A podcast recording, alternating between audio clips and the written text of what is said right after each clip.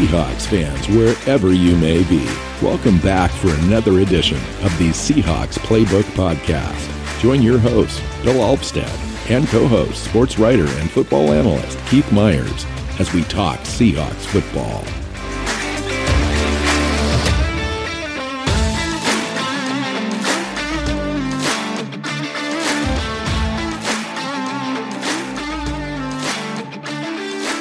Seahawk fans, welcome back to another edition of the Seahawks Playbook Podcast. I'm your host, Bill Alvstad, here with Keith Myers, as usual, and a special guest today, Dan Viennes from the Emerald City Sportscast is joining us once again, a friend of the show. Happy to have both you guys here, and uh, we're going to talk Seahawk football. Going to talk the uh, NFL draft, what the Seahawks did, maybe look around the NFC a little bit, and um, kind of check in with the roster and see if we're done yet. So, how you guys doing? Uh, Dan, welcome in.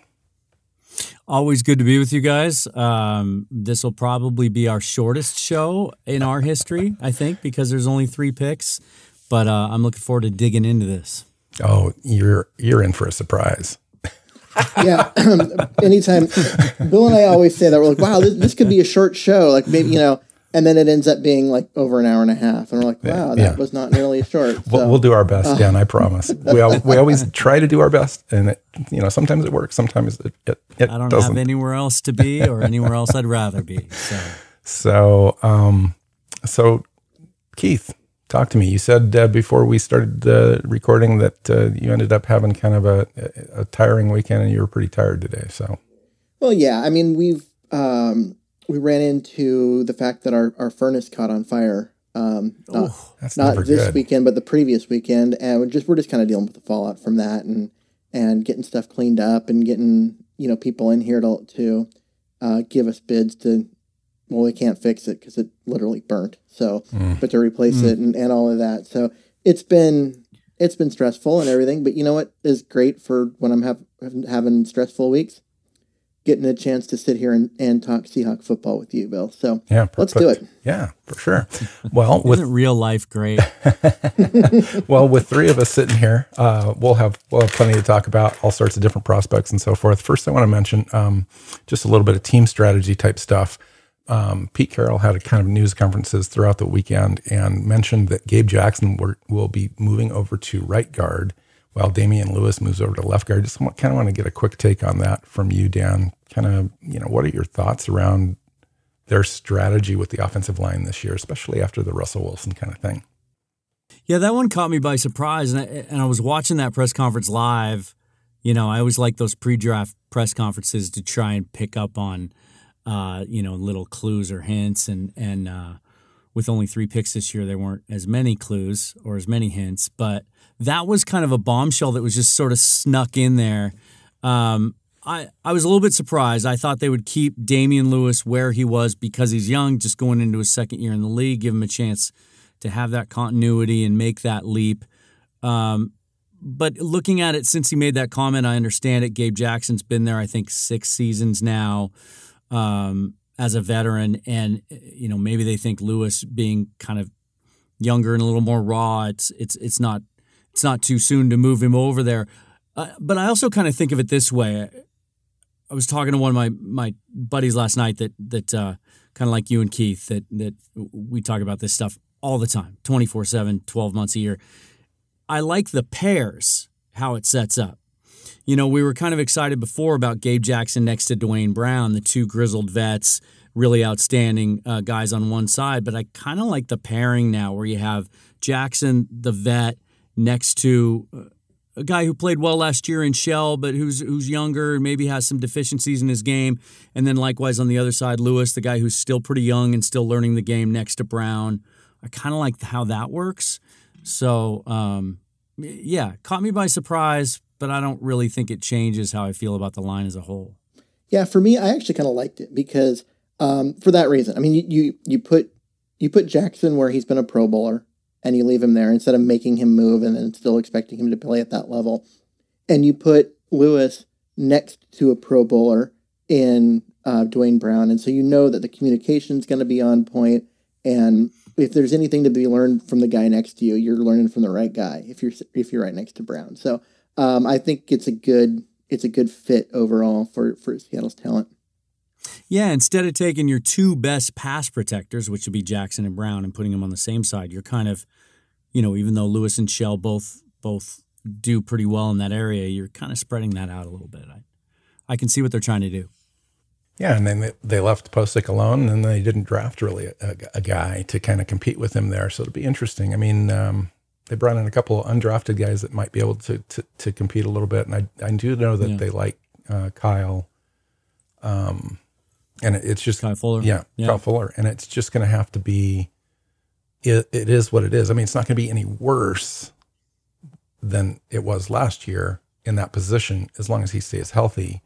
Um, yeah. You know, I think it'll be fine, especially since he's surrounded by really two good quality players. So, well, they obviously obviously feel like it's going to be fine because as I was following that night of the draft, I was just shocked at how mm-hmm. guys were falling to us. You know, even Landon Dickerson went later than we expected, and the fact that Creed Humphrey was there, and I and I, I kept saying, I think I even tweeted it.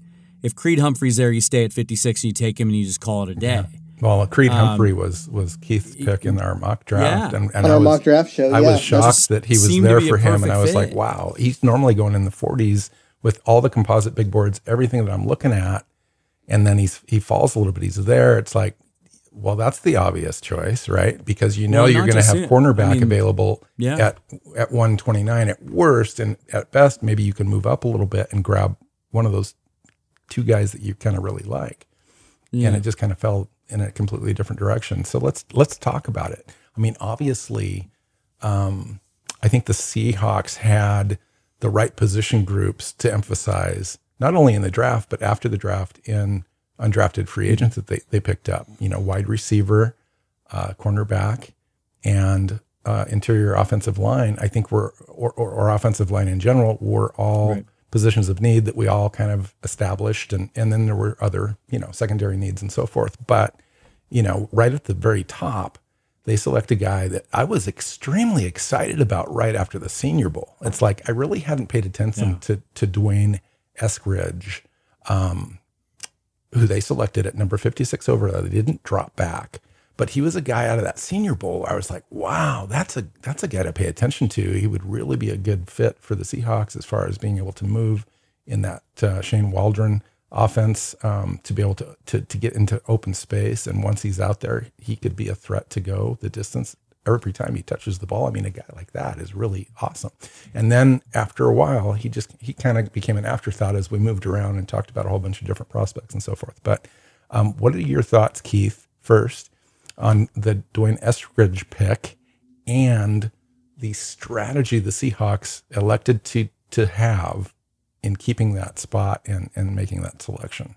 Well, I mean, you're going to keep that spot. I mean, that was one of the things that was said. Um, I don't remember who it was, but one of the plugged in um, things was like, you know, don't be surprised if the Seahawks just sit and, that only Rob three Rang. players.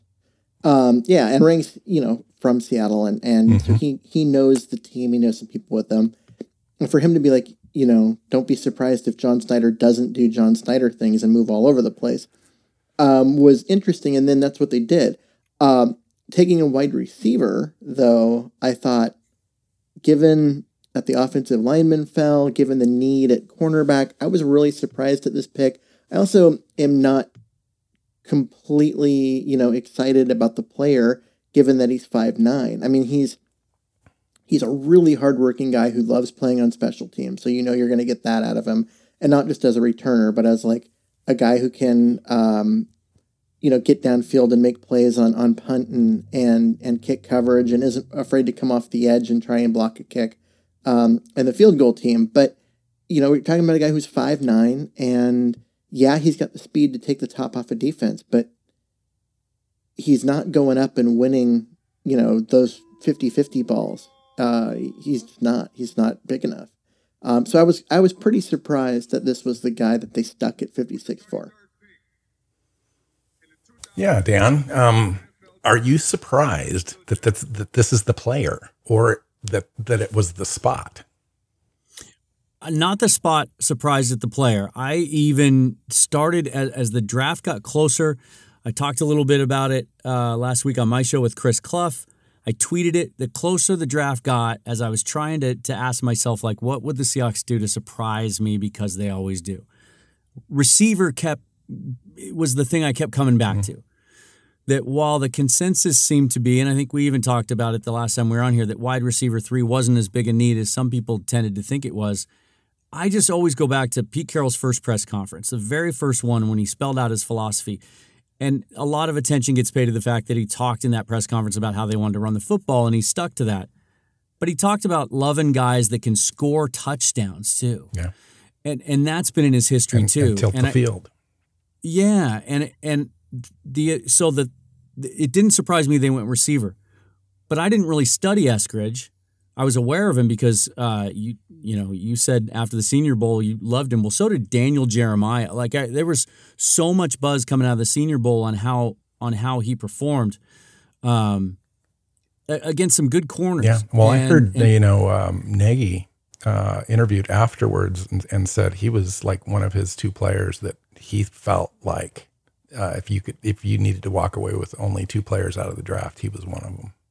He he went a little farther than that. He said that to his knowledge, him and Tre Brown, who we'll talk about in a little bit, were two guys that Schneider felt like he had to have. Yeah, well, that's absolutely in this right draft. Yeah. And and even though we know now that Schneider said he he did have a deal to move down from 56 that fell through, you can see why you wanted to stay at 56 because some of those smaller receivers that playmaker types that you can do different things with gadget players if you will kind of went right after us tutu atwell went to the rams right after a similar type mm-hmm. player and so what did you, know, you think about that philosophy as, as far as going for that type of wide receiver as opposed to something that that keith and i spent uh, a lot of time talking about on the show which was a larger possession style wide receiver similar to uh, the kid out of eastern washington cooper Kupp, who um, yeah, who he had, and even Tamorrion Terry, uh, sure. the kid from Florida State that, that we signed in, in undrafted. I I totally agree with you. I think it speaks to how you know we can have our impressions of what the team needs, and I was the same way. I looked at outside guys because I thought we had enough of those inside guys. I thought Penny Hart could be interesting. We're still waiting for John Ursua to break. Aaron Fuller is that type of player, but it, it just goes to prove that we never know what they're thinking. And what this pick tells me, and specifically the type of player and how they talked openly about planning to use him, and it goes with something else that I got out of that pre draft press conference, is that I think this is a Shane Waldron pick. I think that the way Carroll spoke about him in such reverent terms on Wednesday before the draft, in a way we've never heard him speak about a coordinator is this was a guy that Waldron felt like he needed to really diversify that offense. Right. And that's what it screamed to me. Right. Well, when you listen to that thing, he talked about um, the need for Shane to have three legitimate threats, and he talked about uh, mm-hmm. uh, Gerald Everett uh, being being part of that mix. But obviously, they felt like they needed to add you know one more little element. They went up high, you know, relatively high in the draft, 56 overall, to get the guy that they really wanted, as opposed to dropping back and maybe having a few different selections, a few p- different position groups available later, maybe out of yeah. a pick, it was more important to, to go after the guy that they wanted. What do you, Keith? What did you think about um, their their next move? Like, uh, so they they they they did that, and then there's a bunch of waiting, and now you know that they're really kind of looking at interior offensive line, cornerback, maybe a strong side linebacker type or edge edge guy that could could fill that role. So, what did you think about the the Tre Brown deal? See, I, I like the pick that in terms of going and getting a cornerback, but um, I know that they were saying that the, that Tre Brown was one of the guys that Schneider felt that he had to have. I don't get it. I straight up don't get any obsession with Tre Brown whatsoever. Um, I don't think I would have. I don't think he would have been on my draft board, just straight up. Well, we um, certainly didn't talk about the prospect very much because it just didn't fit the profile that we were thinking that uh, they would be looking at. Yeah, it isn't. It isn't a guy that that they um, that that they would have looked at, and I mean, just well, he's he he's five nine and three quarters, 190 pounds. He's got he's short. He's got short arms. He's got less than 30 um, inch arms and almost 28 in some and he, arms, and he holds on every single play. Yeah, so he's a he's a penalty machine. Um, the cool I, thing I, is he's got speed. You know, he does so have what? some speed, and he's so got some what? agility. Is he the prospect though that you the, you wanted to pull out of the draft in that range? You know, there no. were a few other guys available that oh, there's, built there was the profile guys. better. Yeah, I just I don't I don't get it. I I I've asked on Twitter. I'm like, somebody explain this to me because yeah. I don't I don't get it. so, I don't understand it. To me, I'm like, I just straight up I someone needs to define de- describe I, to me the philosophy for this, and no one has been able to. The best explanation is that the Seahawks didn't have enough guys named Trey on the roster, and there's like this unspoken rule you have to have two. Um, but other than that, no, I, I I, I can't I can't define the pick. I can't explain it. I think it There's was the Senior really Bowl. Honestly, I honestly believe that it was the Senior Bowl. They've got such a good relationship with Nagy that um, they had some, you know, some guys there, obviously, and um, the fact that they they their top two picks came from that Senior Bowl, and um, and they spoke about them, you know, with Nagy before the draft. It just kind of reiterates to me this whole challenge with identifying prospects, finding the the right kind of guys that you like, not only in terms of the physical attributes and all that kind of stuff, but the guys that are in it, you know, mentally and, and all that stuff. It's a real challenge when you can't meet in person and so forth. And so I think they were, I don't know. I mean, I think that they, they were listening to some folks, you know, from the Senior Bowl that that gave them some some really good insight into the players that really kind of fit fit into what Seattle really likes as far as the, the type of mental aspect of, of the game. I think it maybe turned out to be a little bit more important this yeah, year did, than, than did, other years. But did they not watch tape? and watch him hold on. But maybe play. they appreciate that and figure they can they can school that a little bit. But they can't. You can't teach physicality, but you could you can adjust that a little bit. I don't know. What yeah, do you What do you think, Dan? Know. So I think you just touched on a little bit, Bill. There's a couple of things that I take away from the Tre Brown pick, and again, I didn't study the guy pre-draft because. Despite Carroll's comments about DJ Reed changing his mindset, I thought, well, they'd still probably go for someone who met sort of their type. First of all, from a practical standpoint, most of the corners that I really did like were off the board at that point. And so if they went into this draft thinking we got to have a corner, but we wanted to go Eskridge first, then the board didn't really fall their way. Keith Taylor's really the only guy that I really liked that kind of went right after Brown in that range. But here's what I think the thinking might be. First of all, I think the Seahawks have a tremendous amount of confidence at corner, maybe more so than any other position on the roster in their ability to teach. And so the handsy stuff, I think that they they feel like that they can teach him. But I think there's a part to Brown's game that appealed to them more than his height, his length. It's I think they're looking for guys more so on that defense now than they have in a while that just love the game of football and are tenacious and have an attack mentality. And you certainly see that in the way he plays. How well he did against some of the premier receivers that he went up against and bigger receivers um, you know, Pro Football Focus said he had the the best passer rating against in the country, but especially he did really well against those guys.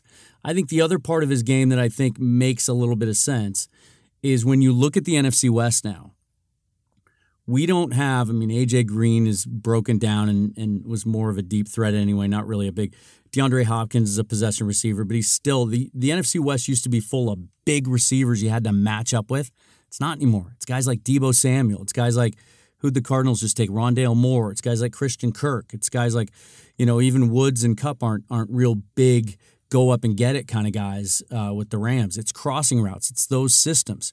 I think guys that can really run and stick to people might have a little more value now in their system, being able to match up in different ways than guys like Ahkello Witherspoon or bringing a Richard Sherman back and keeping that long mentality. That's just that's my thought. I, I agree uh, with that. I think that's why they like the player. I agree with that, and uh, you know, to a certain extent, but they, you know, they're still not a press man coverage team most of the time, and that kind of points to a little shift there. And so maybe we can talk about that. Like, is that a complete shift in the way that they want to run their back end, or is that just um, this guy can do that, and we're still going to run a lot of zone stuff? It could be. It could also be an overreaction it, this could this could be an overreaction to how well DJ Reed played, and um, you know, I, we'll see. Time will tell. It's they needed a corner out of this draft because they don't have any sign beyond next year. Um, you know, I, I I loved listening to this kid's post draft press conference. You can see the attributes and why they would fall in love with them. Um, just listening to him talk gets you pumped up and fired up, and I want to see him play.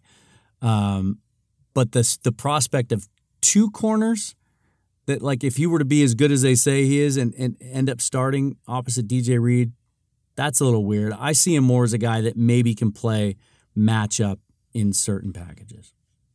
I think that makes sense. Yeah. Yeah. I, you know, it's interesting I mean, because he's got the, the attributes that the Seahawks love the agility, the aggressiveness, the movement, the stop and go ability, all that kind of stuff. Mm-hmm. And the things that kind of go against him, the handsy, the overly aggressive, they also love. You know, they they like. Yeah, Shaq was similar to that. Yeah, you know, right. he was always a flag waiting to be thrown too, and um, until they get the hang of it, I think that he yeah. could. I think you know, guys guys can adjust. You know, especially if he's if he's mentally in in the game, we'll we'll see. We'll see what happens. I I just you know I, I will say this a lot of times when they take these guys that don't make a lot of sense, there's there's a lot of names 10, 15 spots behind them that that kind of add into uh, making me upset with the pick and I, I don't know that there's a lot of opportunity cost here at that point of the draft that there's any guys that just absolutely swung and missed on. We'll see it's, how that it's works a tough out. draft to, to because read. I love what they did after that in the draft. Yeah, absolutely love yeah, the, the, their final pick. Uh, as much as I am just really annoyed at the Tre Brown pick, because I, like I said, to me, just his tape, just watching him hold on every play, they're like, yeah, he was the highest rated, whatever. Yeah, but every single one of those plays is a foul in you know, at the NFL on. level. It's not. A, I think that's it, too harsh. It's not a. It it's. I, go and watch. No, I did. Play. I watched. He, I watched some video. Holds, and, he holds He's I grabby. Like he's and he's not just. I like it's it. not actually. physical. It's it's a penalty on everyone. So it's just, not because he thinks he can get beat. He's got four four two speed. It's it's that I it's, I think he needs to be coached up a little bit, and I I think, I think that he doesn't anticipate routes as well as he thinks he should. I mean, you so could certainly he, you could certainly say that, and that would co- of course be more difficult for him in, in a zone scheme if he's you know, but you know, on the other hand, you know, I've seen reports that say he he does know how to diagnose pretty well, and he's he's he's quick uh, minded and and and all that kind of stuff. So it'll be interesting. But but the kid is legit. I think. You know, I didn't study him very much, but now that I have a little bit, you know, the guy didn't allow a, a pass over 39 yards the past two seasons. You know, he faced great competition, guys like Tylan Wallace and and uh, some other guys out of the SEC and so forth. So um, we'll we'll see. I mean, you just never know. At, at the at the fourth round, you know, at, at that level, guys mm-hmm. either come in and make it, or they they spend three years or four years on special teams, and they're and they're they're gone. So we'll, we'll see. I also feel like the Seahawks feel really, really good as we sit here today in their pass rush, and they're confident that teams aren't going to have a lot of time to throw. And maybe a guy like this that's really aggressive at the top of routes is is kind of what they were looking for, thinking we need we need guys that can make plays. We don't necessarily need to find that type of outside corner that can mirror a guy for four seconds. Okay, Mr. Offensive Line, Keith Myers, why don't you announce this third third uh, pick? The third pick. Okay, yeah. so. Um, as much as I really didn't get the Tre Brown pick, for them to recognize that uh, Stone Forsythe, the offensive tackle out of Florida, dropped way further than he should have, know that he was worth whatever they needed to give up to go up and get him in the sixth round. From the, they move up from 250 um, to get him. And we were, you know, going up, they didn't go that far, so it didn't cost them that much. Well, they traded um, down on the third day, and you know, early, and then they gave up two the two picks that they had, two seventeen and two fifty overall, to get to two oh six. Yeah, yeah, and so um, going up and, and and getting a guy, um, there is so much to like. I mean, just yeah. straight up. The guy's six eight. He's super long. He mirrors extremely well. His Seahawks measured is, him at almost six nine too. By the way, his his footwork is great. One of the things that I really liked is that he wasn't sloppy in in his technique. You look at his kick step um, against speed rushers, and he was committed to it, and he was committed to the technique and the fundamental yeah. of it, and that was why he was such a great um, pass blocker. I mean, I think he is one of the other than you know the guys in the top of the first round, um, he's one of the best pass blockers you're going to find in this year's draft, and um, I, I can't believe he's available that well, low. Zierlein had him as the 11th overall lineman, center, guard, tackles in in the draft, yeah, even ahead of Walker find, Little, who I it. Go ahead. It was hard to find any rankings list that had him less, you know, lower than the fourth round.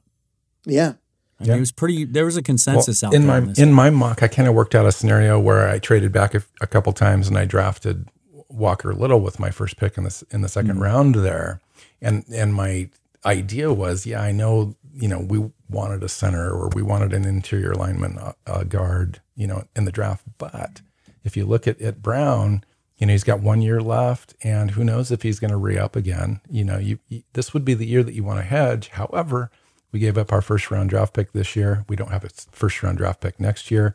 You're going to have to guy, get a guy that's going to be a little bit of a project, maybe stick him in there if you can, you know, uh, at guard this year or or right tackle, and then transition him to, to left tackle next year. Um, so I thought Walker Little would fit that profile. Well, they found a, a guy that's that's equally um, thought of in in the yeah. in the uh, football community uh, to come in and be able to kind of do that. And so, talk to me a little bit about the prospect itself and how you think he fits in. Does he fit in as more of a right tackle guy that's going to take over for Shell maybe this year or next, or is it more of a left tackle kind of a guy? I see him as a left tackle. He's a blindside uh, protector waiting to happen. What he isn't is a great run blocker. Um, he just he's so tall. He has a hard time getting getting his uh, his pads low enough to really get leverage and really move people, you know, five yards downfield. Um, and that you so you tend to play put players like that um, on the quarterback's blind side and and expect the runs. You know, you want a more powerful um, guy on the right side. And so to me, he's a, he's a left tackle. Um, he's a guy that has the ceiling to be Duane Brown's eventual replacement in a year or two. Um, that's where his ceiling is. His floor is also kind of low. Just he he needs to increase some of his his functional strength a little bit, and also, um, you know, just he's he's got work to do as far as you know some of those things, especially as a run blocker. He's he's so he just struggles to get his pads low enough because he's so tall. But but at this uh, level in the draft, but it's yeah. in the sixth round, you get a guy that can protect Russell Wilson's blind side um, in the passing game, and especially because you look at what they did. You know, they went. Gabe Jackson is a is a is a pass rushing or sorry a pass blocking guard, and now they go get a, a, a tackle who is great in pass protection. Um, they are looking at um, at trying to protect Wilson.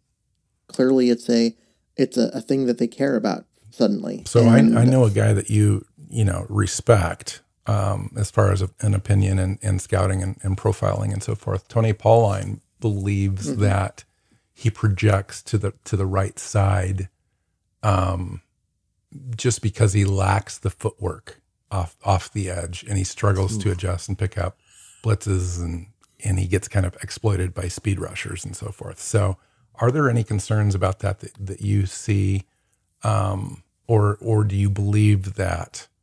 Um, those things can be worked out. I think. I mean, he's got quick enough feet. He there are a, few places where he there's an extra step and that kind of stuff. But I think it, overall his, his his footwork is decent. I mean, I he only he, allowed two sacks in like over 250 snaps or something like that in yeah. 2020. And I, I, think that he, um, I think he's a guy that I think I would project on the left. I know that um, Pauline projects him him to be the right, but I don't think he's the run blocker that you want over there because if you look at in Seattle's system where they do a lot of inside zone, um, where they run to the right, um, and you want your right tackle, right guard combination to be able to get push to give your running back somewhere to go. Um, and so I don't think I would put him there in Seattle's system. I'd leave him on the left side. Dan, do you have any thoughts? Yeah, I think uh, you know all the analysis I read, and I was really, really late on Stone Forsythe. Really, kind of just uncovered him the last week of the draft, and actually worked him into some mocks, and usually kind of in that fourth round area, or after I'd moved down from there a little bit.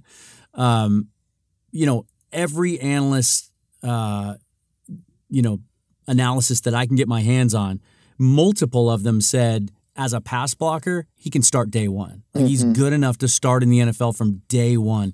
And that's a really encouraging thing. The other thing I would say, and I'm surprised that Pauline said that, although I think Tony has a very, very high standard well, for what he sees be, in a left tackle. To be, typically, he. To be fair. I, that was written in like January too. I mean, okay. I know it was early and based just probably off some tape, but didn't uh, take into account any any off season work, any Senior Bowl type yeah. stuff, etc. I think Tony's great. I think he's a little too quick to sometimes. I agree. Sometimes to say this guy's a guard or mm-hmm. that guy goes to the right side, but but then you see the tape and and like Keith said, the first thing that jumped out at me, he's a former basketball player, and you could see it, like his slide step. Like it's going to take two and a half seconds to get around the guy anyway. I always right. I always clinch, you know, kind of clinch up and hesitate to watch rookie offensive line tape on the edge because I just I still am traumatized by Germain Ifedi tape with the the like the dancing bear back pedal thing that he would do and and um, he was so terrible. It was, was so, so, weird and so bizarre. Bad. And I, I, can't believe he started he was, for four years. He was so bad. but, but Forsythe is so clean and smooth. And the and the last point I'll make is that well, uh, two two last points. One, they left him on an island in Florida. They never gave him help. He didn't get tight end help. He didn't get running you know, back help. He didn't nothing. get anything. He was, and they threw it seventy percent of the time. So of course he wasn't a very good run blocker, despite you know the physical reasons, because they never really worked on it with him, and they, it wasn't really part of their game. They left him there by himself against really good. A lot of guys just got drafted out of that conference, and over the last couple of Absolutely. years are in the NFL that are that are that are terrorizing quarterbacks. Um, and he held his own against those guys. The last thing I'll say is this, and the Seahawks always seem to do this. There's always some area of the draft, some chunk where you could say, okay, what if you flip these two around? Stone Forth, Forsythe was supposed to go in the third, third or fourth round. If the Seahawks had taken him with their fourth round pick and Tre Brown in the sixth, I, I don't think anyone would you even have a problem with that, Keith, if Tre Brown was their sixth round pick? Maybe. Like I said, I don't think he would have been on. I don't think he would have been on my draft. I, I, don't think he would have been on my draft board. Um, but if he was a sixth round pick, I don't think I'd care because it's a sixth round pick, and it's like you yeah. take flyers on guys, and you you know what? He's got the speed. He's got a great attitude. He's coachable. You know, um, all of that. Go for it. Um, but well, what kind of an impact do I you thought guys... I could sell you on that one. no, well, I mean, okay, so we, uh, Bill brought up uh, Pauline. Pauline had him as the 210th best player in the draft. Yeah right? He had mm-hmm. him. He had him as a sixth to seventh round pick. So you're saying he was pegged? He got it. Tre Brown? Oh, I thought no. you were talking about Forsythe. Sorry. Yeah, yeah, no, talking, yeah. Forsythe. Forsythe oh, okay. was number ninety three. He okay. was a top oh, wow. hundred player according to Pauline. Nice. Um, he was two hundred and ten according, or Tre Brown was two hundred and ten. Um, yeah, yeah I, right, right. I do wonder about this, and, and I actually got some information yesterday from a, a source I trust who has a connection. And um, the Seahawks apparently, and I believe this to be true, only had about 30 guys on their draft board. And, and I think, and Schneider's talked real openly about how they went to, to work right after the draft. They determined with all the challenges this year evaluating players and all the hurdles that they'd have to get over. You don't get to see guys in person, you don't, all that stuff that that they decided to trade picks for veterans. I think they were really, I think they put a lot of value this year, and ultimately, maybe we'll find out too much on the type of guy mm-hmm. that a player was because they just didn't want to risk with such limited draft capital and not a chance to get to know him. They just didn't want to risk drafting any guys that were going to be an issue. And all these guys they took, you can you can make questions about their games, but they all have that dog mentality, and they're guys that love football, and they're guys that aren't going to give you any problems in the locker room. Well, yeah, the, I mean, I'm not gonna I'm not gonna question any of these picks in terms of that. Like as far yeah. as character, work ethic, um, all that kind of stuff. All three of these guys are they are guys you want on your team. Yeah, uh, and with Eskridge, I think there, there's a lot to like uh, there. he just wasn't a guy I, I was looking at. But I mean, I can see it. It makes sense. I mean, how how much shorter is he than um, you know Lockett? The answer is like a half an inch. So I don't, yeah. you know what I mean. And, and it's not like it's it's slowed Lockett down or anything. So no. I can whine about the pick all I want, but the truth is, the kid can play yeah. and he's awesome. Well, once you get on the uh, field, it's you know, you don't worry with, about Force, with Forsythe. Like seriously, I I could have I would have been okay if the Seahawks had taken him in fourth. Yeah. I would have been okay if they were at the fourth and they realized, wow, we need to go up into the bottom of the third to get him because he had dropped that far. And for him to then to get him in the sixth is like insane to me. Um, but I, I, I, am still just struggling to make sense of the Tre Brown pick. I just don't. I think we'll, I don't we'll see out. what they like in him. I just don't see what they like in him. I think we're going to find out, though. I mean, other than like his personality, his leadership, his all those intangible kind of things. Um, I get that, but his tape, I see a guy that holds on every play. It's just it, it's he's he's the Germain Ifedi of um, of cornerbacks. He just holds every play. so uh, getting back to Dan's point on um, you know why they made the selections, what they were looking for, what they settled on, and so forth. I think it goes back to to the NCAA's um, offer for seniors to um, have another year of el- eligibility, for juniors to have another year of el- eligibility. There was over a thousand uh, juniors and seniors that um, that went back to college. Uh, some of those, not all of them, but some of those would have been eligible. You know, so that made the back end of the sixth and the seventh round. Those those values were kind of skewed this year as far as guys that maybe a lot of the times would have been undrafted priority guys um, that that were now going to be draftable, and so it, it's it you know it's hard. Nonetheless, I think we came away with with what we could come away with. You know, I would I have liked I to have seen an extra pick or two thrown in there. Yeah, sure, yeah, but for sure. But at the same time, I think they did get the guys they wanted, and that's the most important thing to come away with the draft. I think over time, this draft ultimately, I'm going to be looking at a couple of things that I'll judge it on.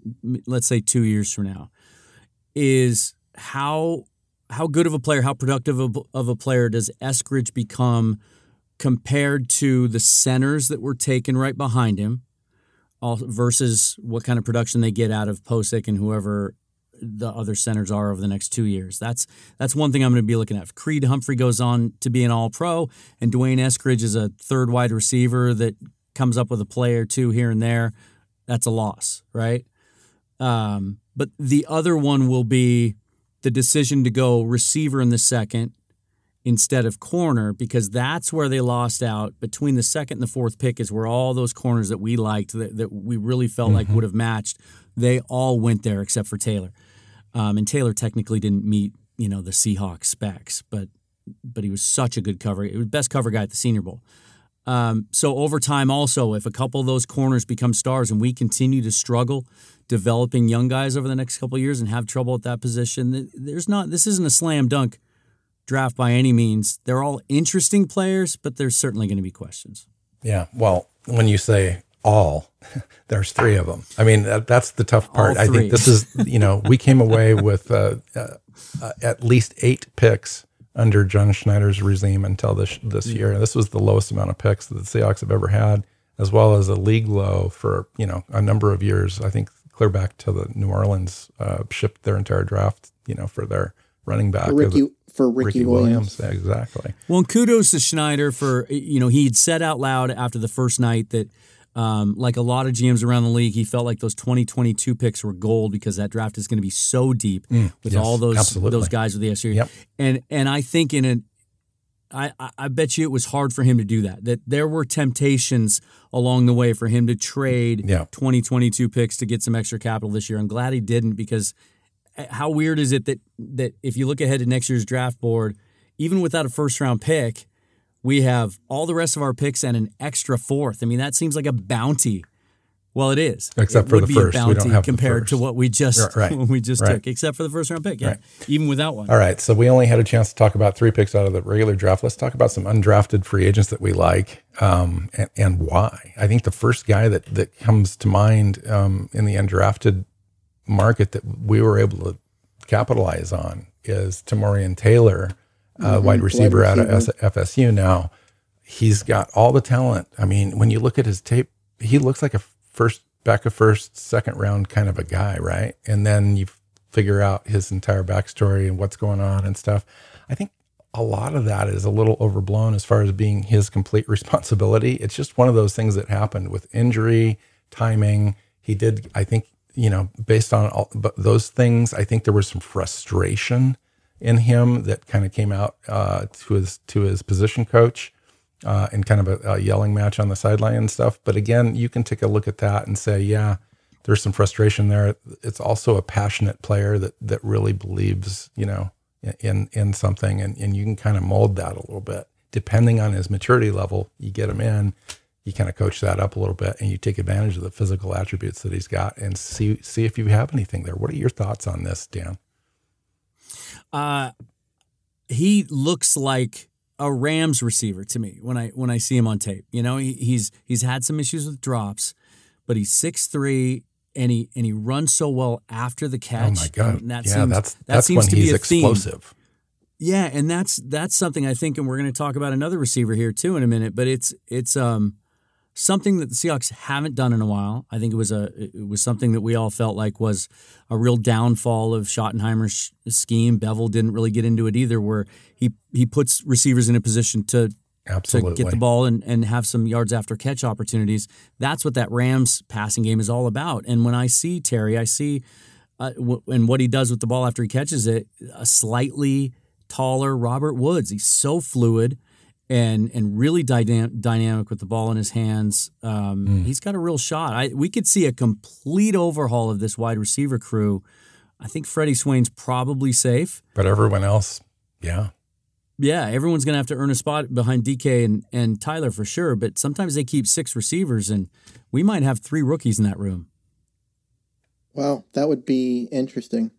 So three, yeah, yeah, I mean, three rookies, three rookies out of six. Um, out of six guys. Yeah, you know, I I texted. And what I base that on is if they liked Penny Hart, if they liked Aaron Fuller, if they liked any of those other guys that they have, um, that we thought maybe could make a contribution, especially given the new scheme.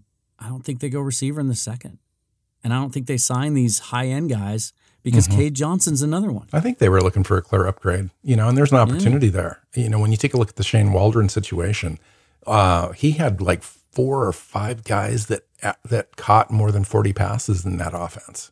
Yeah. You know, and um, we needed a little bit of an upgrade there to get to that, at least the ability to make that happen in the way that Waldron envisions his offense being the most successful. And he's got Russell mm-hmm. Wilson, right? So the, the difference is you're going from a guy that has a difficult time throwing past 20 yards to a guy that can stretch the field. So when, some of the things that came out of that press conference too, uh, with Pete Carroll, was the fact that he's really excited about the way that they're blending the offense. They're taking, you know, the, just like they did with Schottenheimer, you know, from Bevell. Uh, they're going to take some of what they what works and they're going to blend it in with Shane's stuff, and um, and it's going to be kind of a hybrid thing. But but one of those things is you know, they're still going to keep that long passing game, the stretching the field, the taking the shots, the explosive plays are still going to be extremely important in this offense. In addition to stretching the defense wide, I think this thing has a chance to be pretty special. And you get a guy like uh, Tamorrion Taylor, who's got all the physical skills um, that you would love to see in a in a prospect in the open field space. It goes along with Eskridge, and then again, you you mentioned another receiver, the guy uh, another guy that they brought in out of North Dakota State, uh, Cade Johnson, um, a guy with with not as much speed, but a guy that's dynamic, knows how to run routes. Um, with his size, that's not terribly large. He's still a guy mm, that knows how to use his um, his his his body, his speed, his his cuts, and so forth to to get open and create opportunities. Um, I just I to me when I watched this, and I ended up watching like forty five minutes of, of tape on this guy because I couldn't stop. He just he just was like one big play away from another highlight. I mean, so I was pleased that at least he's getting a shot and we're giving him the shot. He may not make it, obviously. The mental aspect of this game is huge. And and from all accounts, that's where he needs the most work. However, when you really take a look at the backstory and so forth, I think some of that is not necessarily should be attributed directly to him. I think there were circumstances around his situation there that made things mm-hmm. difficult, and and a lot of it had to do with the with the knee injury that he had, the timing of that, the the, the opting out of the last couple games of the season, the the issues with the coaching staff and all that stuff. It's it's hard to judge that from a distance. Well, he's a classic case too of of you know the quarterback play at Florida State the last couple of years hasn't been mm. great. Mm-hmm. That's you know, being so, that's being nice. Yeah, yeah. Well, in 2019, uh, he had 60 catches on 103 targets for yeah. almost 1,200 yards and nine touchdowns, and averaged almost 20 yards uh, reception on those um, on those. Mm-hmm. So it's, I mean, the guy's legit. Yeah, yeah. He's he's going to be interesting. Um, uh, we can talk about Cade Johnson. Um, what do you think about Cade Johnson? You know, he had kind of a draftable grade. Everyone kind of assumed that he would go anywhere between the eh, fourth, maybe fifth to the seventh round. I think his pro day um, 40 hurt him in particular, as well as some lack of explosive traits, especially at his yeah, size. Didn't have a great vertical. And, right. Yeah. He just, it was average. Everything was average. He ran a four five one, I think 40, something like that. Um, what are your thoughts on Cade Johnson, Keith? as far as a prospect that you think might be able to come in and carve out a spot, or do you think he's he's a practice squad guy? I, I think he's going to end up on the practice squad this year, and, and, and they give him a chance to develop. I think um, he's a guy that, um, yeah, I mean, it depends. He'll have to come out and, and really show that he is a better player. He was the first team All American in 2019. You know, yeah, that that's his production. That's not his talent. He was very productive, though. But that's the thing. There's a difference between production and talent because it comes, you know, there's lots of different factors um, that bring someone's production up and down. Um, I mean, John Ursua was like the most productive wide receiver in, in college football history, and he's struggled to make the um, the roster and stay there. Um, and so the fact that his his lack of feel, physical traits gives me pause and thinking like, okay, he may struggle, but at the same time, you know, physical traits aren't everything. Um, it's a it's a and, tough deal because a guy that's in at North Dakota State can lack a few physical attributes, including the top end speed, and still be very successful in that division. And when mm-hmm. you get to the mm-hmm. NFL, it's a completely different game. Yep. And so so we'll see. Um, the thing is, does he have short area quickness to get open like the Wes Welker kind? Uh, probably not. Um, but that's kind of where I would expect him to, if he's going to carve out a niche, that's where I'm expecting him to go. So we'll see. Mm-hmm. It's funny that you mentioned Welker does and, and don't think that he looks like him because when when that's kind of that's one of the names that came to mind when I watched his um, when you watch his Senior Bowl one on one tape, he's just spinning guys around like the, the whole week. It, it, was a lot of fun to watch, and he really made a name for himself that week. I think you touched on something. I, I think he's the perfect practice squad guy because I, I, do think there's some some potential there to be a productive player, um, but because he doesn't have those elite traits, he, he's probably a guy that gets through waivers. You know, on the final cut down and, and gets down there. But just I like how they're stacking up these young, interesting receivers that can that can fit into this offense, and they're also you know, let's keep in mind we just gave Tyler Lockett a huge contract. DK Metcalf's going to get paid next year. You want to keep the rest of that receiver room pretty cheap. Mm-hmm. You don't want to be chasing those those Jaron Brown types, those three million dollar kind of journeyman veterans to fill out your wide receiver room. So I like that they're kind of stacking that spot and and and getting some competition there. Yeah, and that that's a fantastic point. And and the thing is, like, you're right. I, I didn't even think about the the um, Super Bowl, the um, uh, the Senior Bowl where he was, he was Super Bowl. No, in the Senior Bowl when he was uh, when he was turned, he was. And yeah. you know who didn't have fantastic physical uh, attributes was Doug Baldwin. Mm-hmm. But you know what Doug Baldwin had? He was the probably the best in the NFL at beating the press and getting open right yeah. at the line of scrimmage. His body um, control. Oh my yeah. god, he was freaking amazing. Um, just watching him try, watching him against press coverage was like it was football porn. I mean, he was just so good at what he did. Um, but he wasn't. You know, go go look at his his combine numbers and that kind of stuff. Nothing jumps off the table as being great. Yep. Um, but he was a fantastic player. Um, and so if he's turning guys around, if he's making guys struggle um, to figure out what he's doing and when he's doing it, you know, sometimes physical traits aren't everything. Hmm. Um, and um, I mean, Steve Largent did not have great physical traits. People talked about he was too slow. I mean, he was a sixth round pick. He was too slow and all of this other stuff. And he's one of the best wide receivers of all time. Um, and so I, you know, give the guy give the guy a chance. I, I, I, there is a lot to like, and you're right. He was very productive, very productive.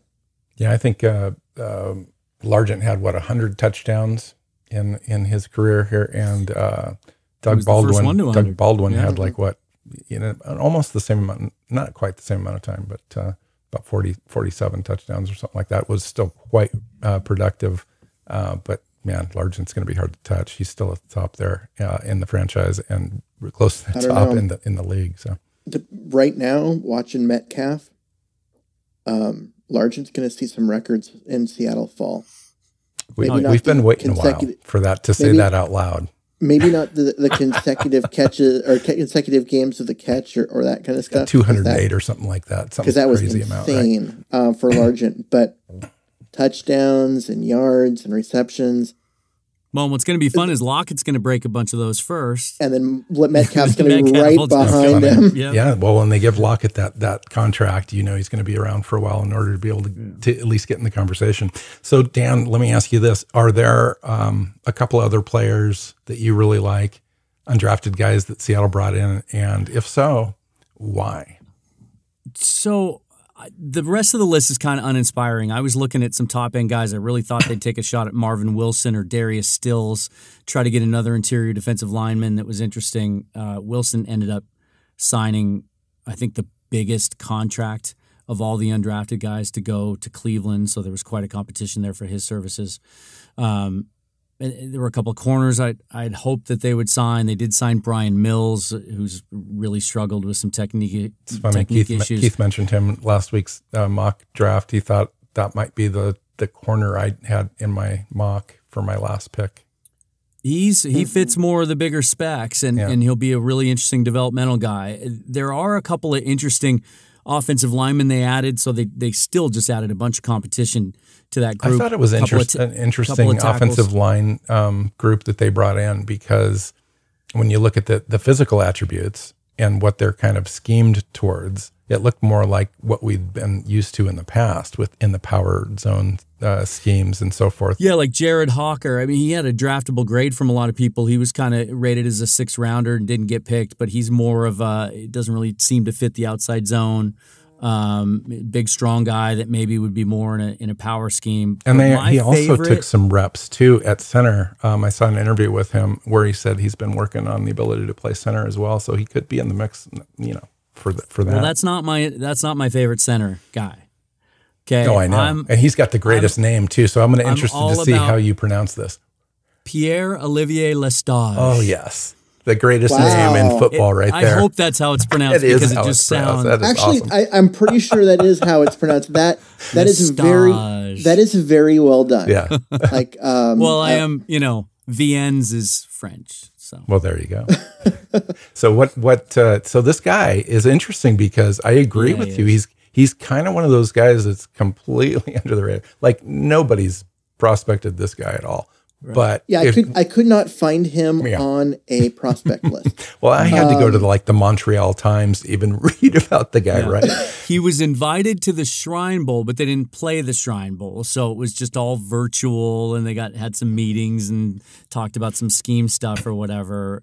Uh, tapes hard to find on him, but there was this one kind of blurry, almost looked like someone shot it on an old Super Eight from the end zone, where eh, he was playing guard and he was just killing guys. I mean, he was 20 yards downfield looking for someone else to hit. Um, mm-hmm. 6'3, 312, whatever he is. He's big. He can really run. He can really move. Um, he's a beast and he's got that mentality. And the thing is that he's been training uh, for the last year to mm-hmm. play center with an E on it, by the way. Uh, when you when you read the articles yeah, about him. Centre.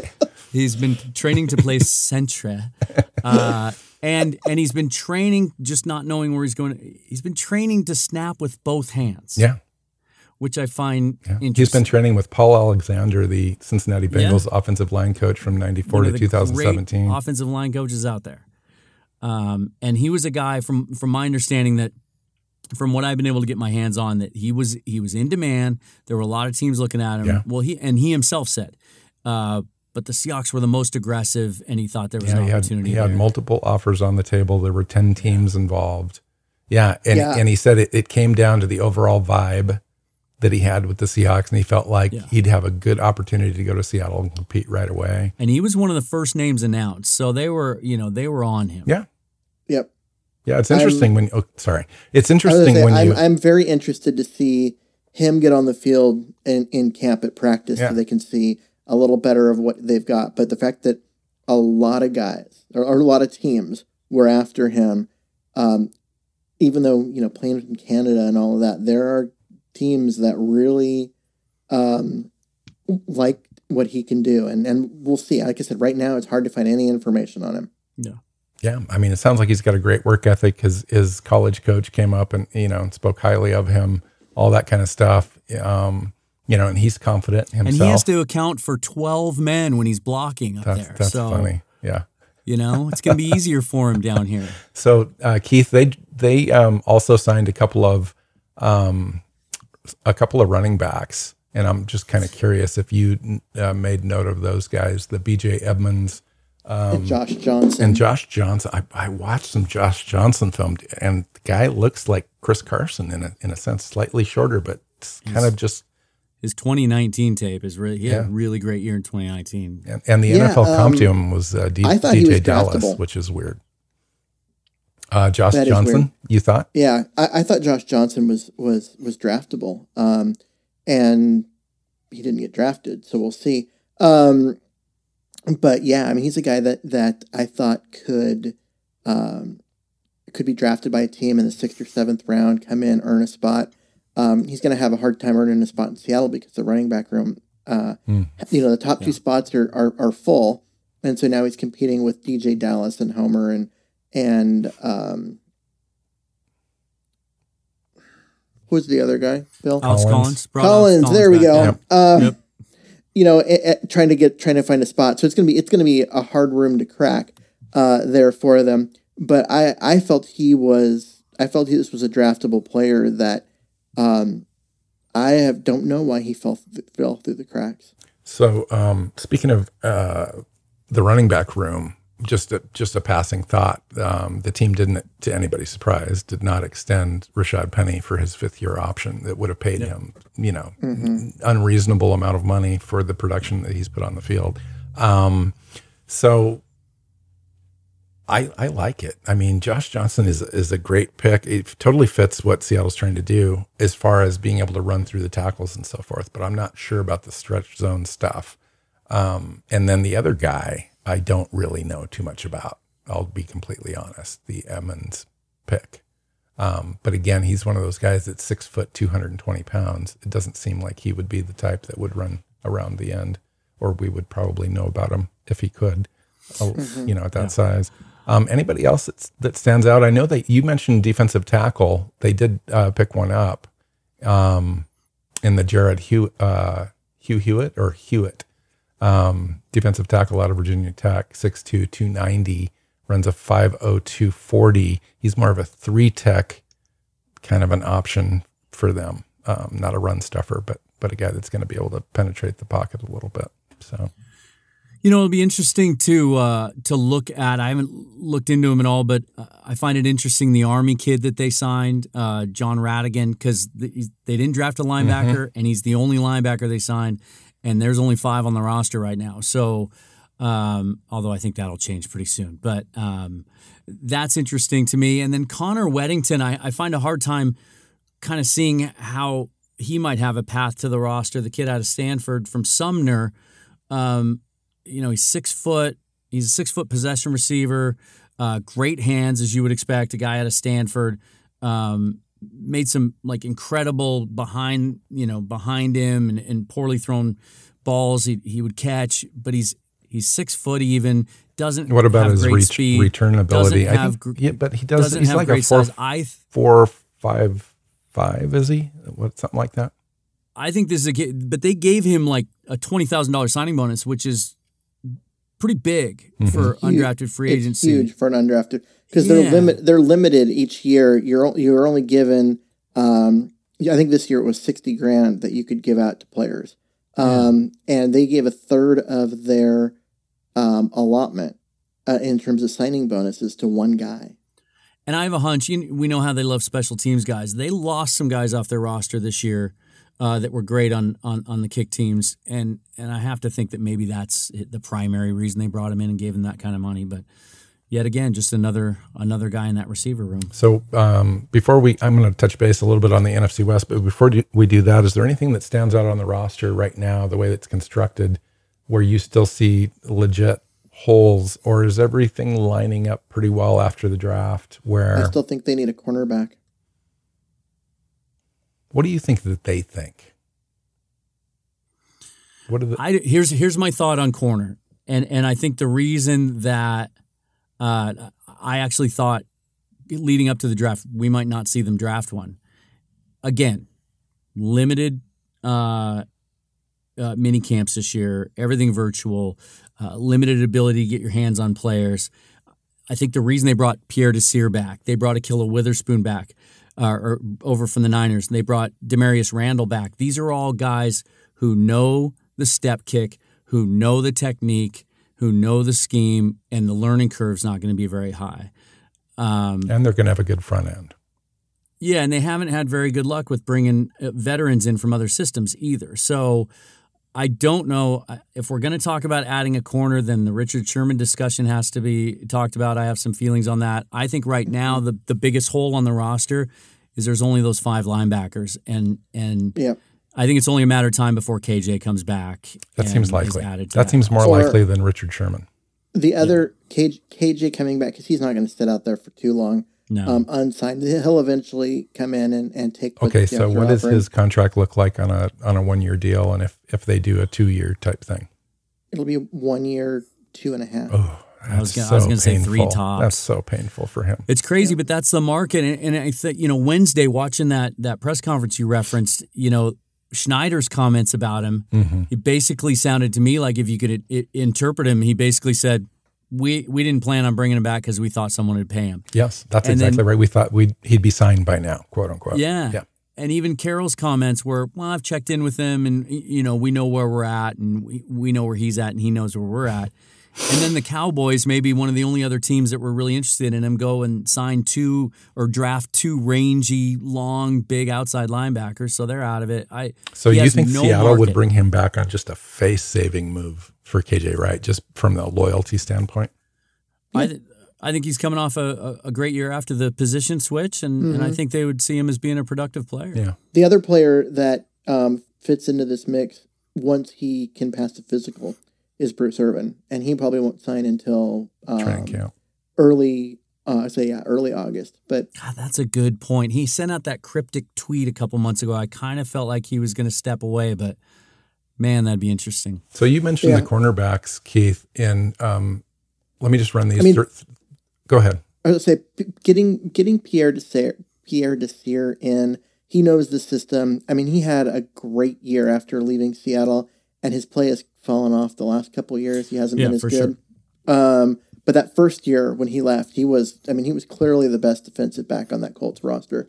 Um, got a big contract and then his play's fallen off. But I think he gives them, he gave them, uh, yeah, that, that, was a draft hedge. They didn't have to go get a starter um, because they knew they've got with him and Witherspoon and Reed um, and Flowers, they think they could get it done. And then they add in yeah. um, their draft pick. I, I just don't see all of those guys being there on the roster uh, when that when it's all said and done. Someone else is going to have to come along. It can be Richard Sherman. I don't think it will be.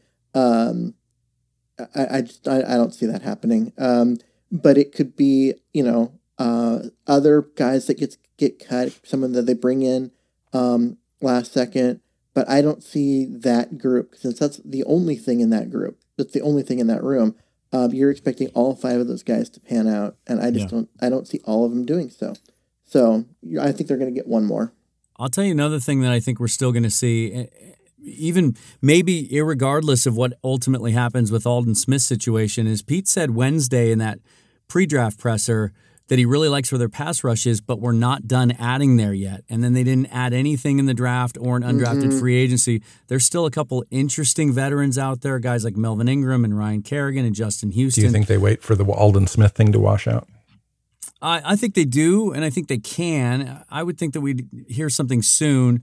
You know, if there's video evidence and Smith says he never touched the guy, I would think as soon as that's kind of figured out or somebody, you know, at, at a certain level in law enforcement sees that if that's true or the other way and it, it proves the the suspected victim's case, then, you know, and I, mm-hmm. I think mm-hmm. they I think they have the luxury of being able to wait that one out. Yeah. Yeah. Even on the um the Seahawks roster, they only have four linebackers listed Cody Barton, Jordyn Brooks, Ben Burr-Kirven, and Bobby Wagner. It'll be interesting to see if ultimately, I mean, I think Pete was pretty clear the other day that they see Darrell Taylor playing some linebacker. Um, yes and he's yeah, currently listed as defensive end. Yeah, yeah, I think that's in the plans, and so you know the roster may just look different this year as far as positional. So he's a two hundred, and you know, out of college he was two hundred and what sixty two, or fifty seven or fifty nine, something like that. That sounds about right. Yeah, that's yeah. a little big to play strong side, but you know, what are you, what are you going to do? Um, but on the de- well, I th- I, and I think it's talking. I don't think he's he'd be a full time guy. I think more kind of the Bruce Irvin mold, right? Sort of in those yeah, bare well, fronts, you know he'd be that, the fifth guy. Yeah, and, you know that um, Jamal Adams is going to take some snaps there. It, it yeah. it's just kind of where they align, you know, in name yeah, only kind is, of thing. This is a team that you're going to see in, in, a lot of nickel because they want to get uh, Blair on the field mm, and they want to get. Well, I was just gonna um, I was just gonna talk about that, Keith. It's like we were talking about defensive linemen, the, the uh, Ugo Amadi and Blair. Uh, you've got that slot kind of man, but but they probably want Blair to move around a little bit, I would imagine. And then uh, mm-hmm. now you've got Tre Brown, Desir, Quandre Diggs is lining still up at, at free safety. I don't think we have a really good free safety option on the roster except for Marquise Blair, but they've got him listed at strong safety still, um, not slot. Um, we also have Ryan Neal. Ryan um, Neal, that can play strong safety as well, but they don't have. They, there's really not a lot of free safety talent on the roster, which I thought would was is kind well, of interesting. Ugo, Ugo Amadi. That's what I was going to say, especially with Tre Brown's addition. Ultimately, maybe he ends up being a slot, and and Ugo can play more free safety. It's interesting what they've done with this defensive roster because what was the book on Carroll's defense the first six seven years, and especially in those Super Bowl years? It was that they don't do anything exotic. They just line up against you and they play their base defense and they try to play with good technique and, and make you beat them. Now it seems like what the light that went on yes last year halfway through the season was they started being a little more unpredictable. They started faking blitzes more. They started being a little bit less easy to read. And now you wonder the way they're putting this roster together. All these guys with versatility that can play different positions. I hope it means that week in and week out, depending on who the opponent is, we're going to see kind of some mix and match scheme changes and guys that can play a little bit of everything because they've they've certainly changed the defensive roster in that way with a whole bunch of guys that can do a whole bunch of things. Yeah. Um, and I, I like that. I, I, I think that we saw we did see a lot of that last year, and that's how yeah. we ended up with a uh, a strong safety that set an NFL record for sacks as a safety, yeah. despite despite missing a bunch of games because of injury. Um, and so you know they they were doing a bunch of stuff, and they were they weren't running cover three on every play. They were running cover two a lot, and and um, they were they were switching up their zones, and it was never it was never the same thing two plays in a row. And I thought it was it was different. It confused some quarterbacks down the stretch, uh, and it really got a lot out of um, out of the talent that they had. And you saw the difference it made. I mean, a lot of it was getting guys healthy and getting guys there, and then the trade that happened. Um, but the first half of the season, they were an historically bad defense. They were on pace to bl- have the record completely blown out against them for uh, yards um, given up passing. Yeah. And in the second half of the season, they were one of the best defenses in the NFL. And some of that was the quarterbacks that they played. You know, let's, let's remember that. But they were, they were legit. And there was a philosophical change. They got a bunch of guys back. and there's a lot of different factors to it. But being able to uh, be versatile in that defense was was part of it. Do you expect them to pick up right where they left off, or do you think there's going to be some sort of scheme change again or adjustments? Or now that you've got Blair back and you've got Hyder in there, you're getting Taylor back. We don't know if Wright's coming back. Is there is there a difference in talent level, or do you think the back end still kind of iffy, and that really is the story is yet to be written on that? I think the front end talent, with the exception of they need a pass rusher in the middle, and we don't know who that's going to be. Um, and that's, that I think when Pete Carroll was saying that they're going to add to the pass rush, I think it's someone in the middle, not an hmm. edge guy. Um, G- but Geno Atkins is still out there, right? That's kind of who I was thinking of. Him. A yeah. guy that a guy that can a guy that can get after the passer from the three tech spot. Hmm. Um, that that when you know, especially if they add that, that the front end, the pass rush is going to be great. The corners don't have to be as good. Yeah. Um, they only got to re- they've only got to uh, cover for you know three seconds. So how do you think that we did compared to the other NFC West teams? I was just going to run through those really quick and just kind of get you know a quick word before we before we end. So Arizona's draft, they got Zaven Collins, uh, linebacker Rondale Moore, Marco Wilson. You know the rest of their draft is eh. Um, the Rams got Tutu Atwell um, to kind of be their slot guy. Ernest Jones, linebacker, physical guy. Bobby Brown, I think a little underrated, uh, kind of a three tech kind of uh, a guy. Robert Rochell, one of the corners that we thought maybe would be on the periphery for them. Um, and then the 49ers, I thought really did a nice job. Um, Trey Lance, obviously they traded from 12 to three, got their quarterback. Keith, you really like Trey Lance. I like I I'm I'm really high on Lance. Yeah. I, I what it sounds like it, when they made that trade, they went up to get Zach Brooks. And then in the week since then, Trey Lance changed their mind um, with his, his workouts and everything. And they went back and rewatched stuff and, and they realized Zach Brooks was a guy with a pretty. Not Zach He's got a high. What's his last name? The quarterback? Uh, Mac Jones? Mac Jones. Jones. Why am Mac, I saying Jones? Mac yeah. Jones. Mac Jones.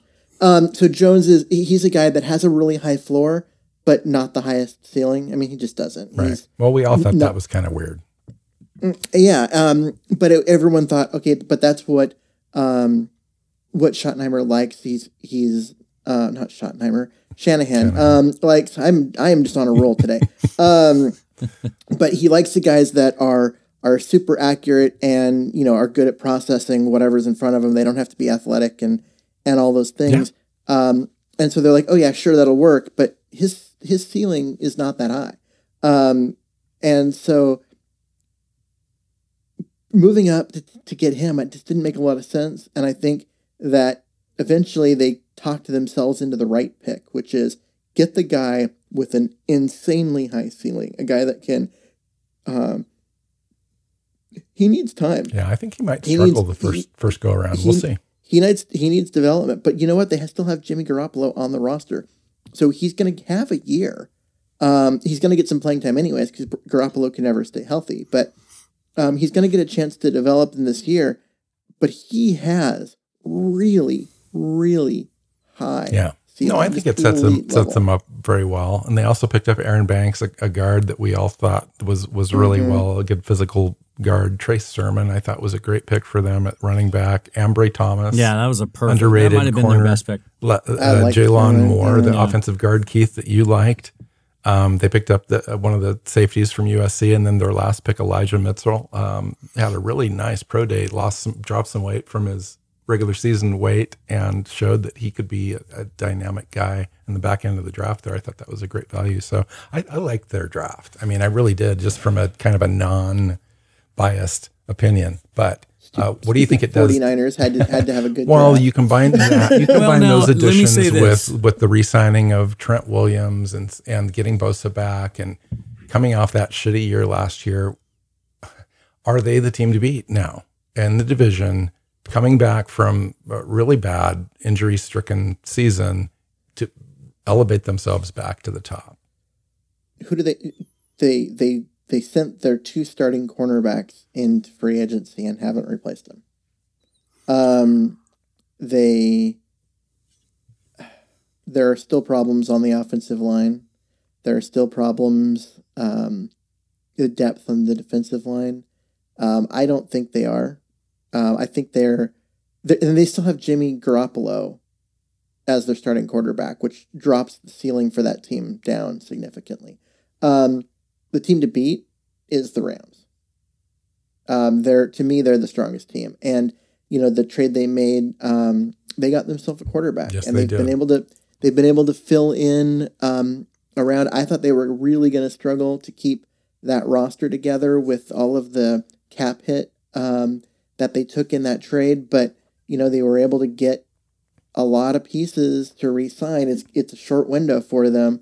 Um, you gotta love but, this division. I mean, just as a fan, uh, oh, yeah, this division is legit. I mean, it really is. I think every team has games. really really competent G- general managers yeah. that are doing a good mm-hmm. job with long term vision and and bringing in good quality talent. I mean, every team has a has a shot. I mean, Arizona, you might say just from an inexperienced standpoint and a coaching standpoint, they might be the the bottom dwellers, but barely. I mean, they've got a great quarterback. They just need to surround them with good quality players and an offensive line. They've got a good solid defense. I think that team is they put themselves in a conversation anyway. They had a great offseason, I thought, including Ky- the draft. Kyler Murray, Kyler Murray keeps them in the conversation no matter what. It's just like Russell Wilson.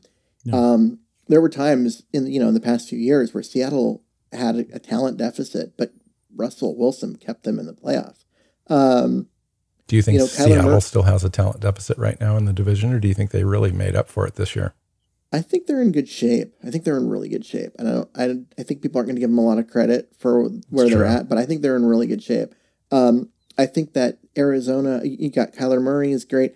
To me, it's going to come down to until they get a coach in there that knows what he's doing. They're just never going to live up to the talent. They're never going to live up to the potential that they have.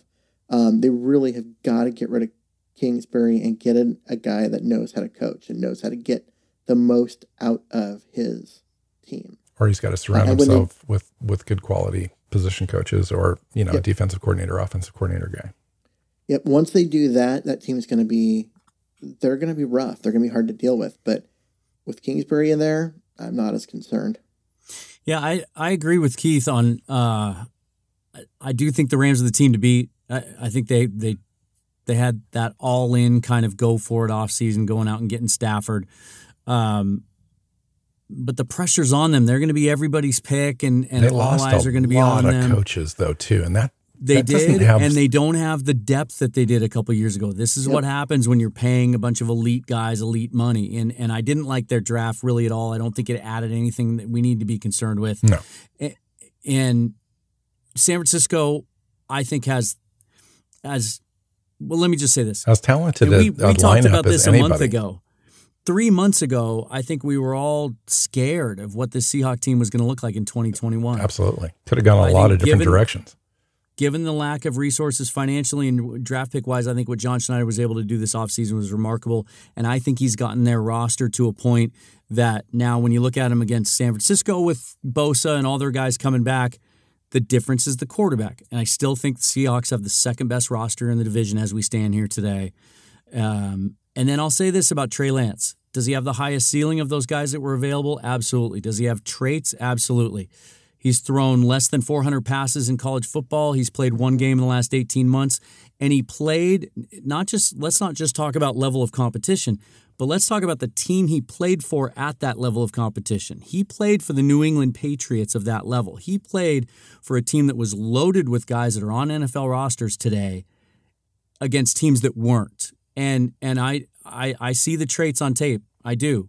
But we saw those same traits out of Carson Wentz at that level that, too. That's exactly what I was thinking. Yeah. And Carson and, and Carson Wentz had a near MVP type year before relationship with the coach broke down, his mechanics went to crap and everything. I mean, he did have a, a fantastic year a couple years ago. He did. So, and and and I'm not saying that that Lance won't. All the things you hear about him, his his head for the game and his football mind are all things that give him an edge over a lot of these other prospects that we drool over every year. I just think that as high as his ceiling is, he also probably of all those guys has the highest margin for error. Yeah, he's I don't got the think, low, he's got the lowest floor of the yeah. five elite quarterbacks, but he's got the second it's, highest. It's not ceiling. a sure thing. And Kyle Shanahan yep. and his father Mike both don't have a great history of selecting and grooming quarterbacks. And so mm-hmm. we'll see. I think as a Seahawk fan, though, I would have been a little more nervous if they had taken Justin Fields, for example, because I think he would have played as a rookie. I think we're looking forward to another season of primarily Jimmy Garoppolo if he can stay healthy. And and again, I think that that works against the 49ers in big games. So we'll see. It's going to be. I can't wait for that schedule to come out in two weeks because I think the NFC West is going to be all over the national TV game yeah. schedule. It should be. It's it's it's and, uh, and look at our home. Look at our home schedule potentially. Yeah. To get you know, we get Kyler Murray, of course, Matt Stafford. That's cool. We could see Trey Lance at home. We could see Justin Fields as the starting quarterback of the Bears. Trevor Lawrence as the starting quarterback of the Jags and then Tannehill, and we get to see Matt Staff or uh, Jared Goff again, and then wow. uh, I guess Ian Book for the New Orleans Saints. I guess. Yeah, that was an interesting pick early. No, I'm joking. Yeah. yeah. yeah, that was a weird. Yeah, it's what were. I mean, I really liked him in this. What in were the some of the biggest Bowl. reaches you guys saw? Well, I think the Ian Book one is interesting because um, I thought he had a fantastic Senior Bowl. He looked like a very competent, but he's so physically limited as a player, but mentally I really like him. Um, so it'll be interesting to see if he ever gets out of the second tier uh, backup quarterback type type thing. I don't think he will. The um, who is the Stanford quarterback? Who Mills. Mills. Davis Mills. Yeah. Um, he's going in. Look at the situation he's going in. he's going. He he gets to go in behind and sit behind Tom Brady for a year, um, and and just learn. Oh, you're talking about Kyle Trask. Oh no, yeah, you're right. Yeah, yeah. Mills yeah, went to the Texans. I thought you were going to talk about how terrible his situation. Yeah, no, I was. Uh, I was thinking. I, I actually, and I wanted to, but I was. I was thinking about the, the two of them together. But no, it's um, Kyle Trask gets to go sit behind Tom Brady for a year. That team is absolutely loaded um, everywhere on the roster, and he's just going to sit there. He's going to learn. He's going to be in the film room with one of the best ever at in the film room. Um, just learning like crazy, and then he's probably going to be handed the keys to the franchise a year from now. And um, he can't move, but he doesn't have to behind that offensive line. I mean, yeah, he can he can sling it. Uh, and then you look at the other end um, with Mills going to to the Texans, and this is a guy who is not going to be ready to start. But no. if things go poorly for um, you know all the legal stuff that's going on there, he may be thrown out there week one and he is yeah. gonna get clobbered. Uh, he is, yeah. That's a that's of all the situations that he could have gone to, that was one of the worst ones for him. And then I, and I like him. as far as quarterbacks go, I thought Kellen Mond landed in a pretty good situation with the Vikings too. You know, with the team that I thought so. You know, he gets this no pressure to play right away, pretty good roster. And do you, you think know, the two sixty six overall was a little early for him, or do you think that was inevitable? Because there was quarterbacks Mond was that guy this year.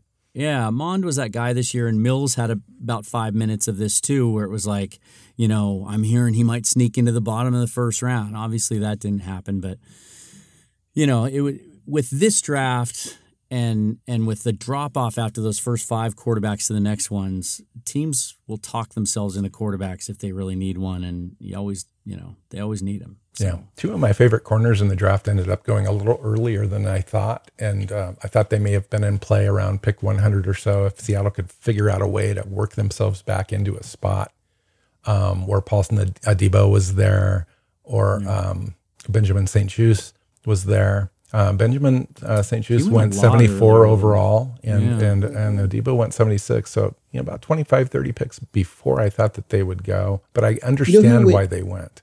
You know who went later than I really expected was Israel Mukuamu. Um, and he's even the sixth round. Mm, yeah, yeah, right.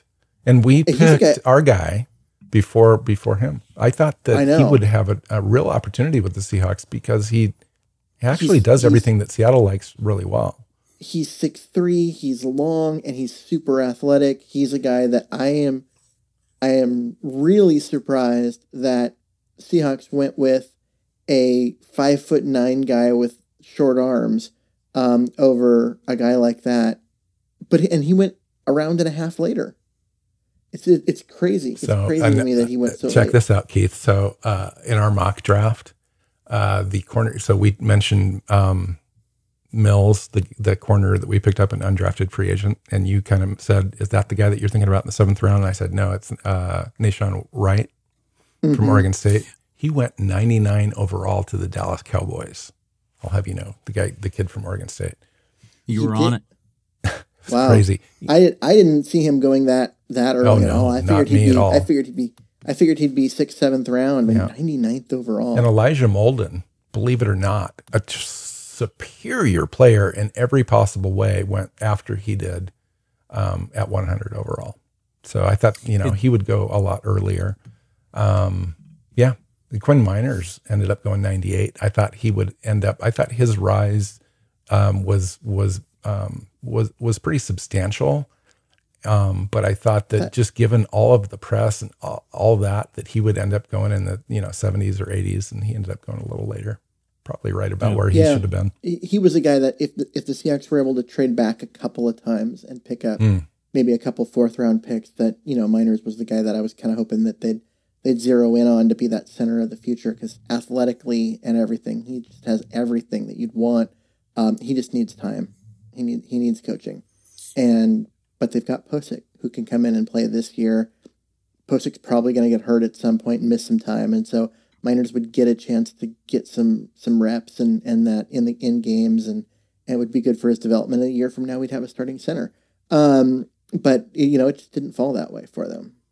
I think one of the most fascinating things to see as we get into camp is going to be that secondary and watching those corners mm. and, and that battle. And and you know they usually sign two or three of those guys in undrafted free agency. Um, but I wonder, especially given you know the learning curve and the lack of learning curve we talked about earlier. You know, this is the time of year that I always like to reacquaint myself with the practice squad and the futures guys and some of those guys that were sort of under the radar. Yeah. You know, they were really high on Gavin Heslop, who they took out of Stony or uh, they signed out of Stony Brook last year as an undrafted guy. They added Jordan Miller at the end of the season and signed him to a futures deal. The kid out of UW, everyone from here knows, and he was a fifth round pick of the Falcons. Played for Dan Quinn for two years. He's in that mold, 6'2 and 207. And, and mm-hmm. even Jason Stanley is still only 24 years old, and they like him, and he's 6'2. So you wonder, you know, there's always those guys every year that Pete talks about how much they like him, and then they, and then sometimes you never hear from him again but I wonder if they feel pretty highly about some of those young defensive backs they have that we're not talking about. I'm too. still a little um, wary of the lack of safeties on this roster. I, but I agree with you on the corners. I think that the the corner group is interesting, and you know, competition wins, and if that's the case, we may have a um, a capable, okay level defensive back group this year. Um, that may end up surprising us. But at the same time, when you look at them on paper, they're underwhelming and they're not going to scare anybody. So it's what do you, what do you do there? There's a lot more competition there, though. You know, just just two years ago, our primary two deep at the corner position was Neiko Thorpe and Akeem King. That was it. I mean, I you have to admit there's a lot more depth of talent there now to choose mm-hmm. from, and and hopefully some of those guys will, you know, yeah.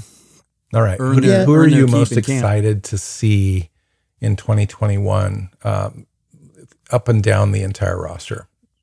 Oof. Keith, what do you what do you got, Keith?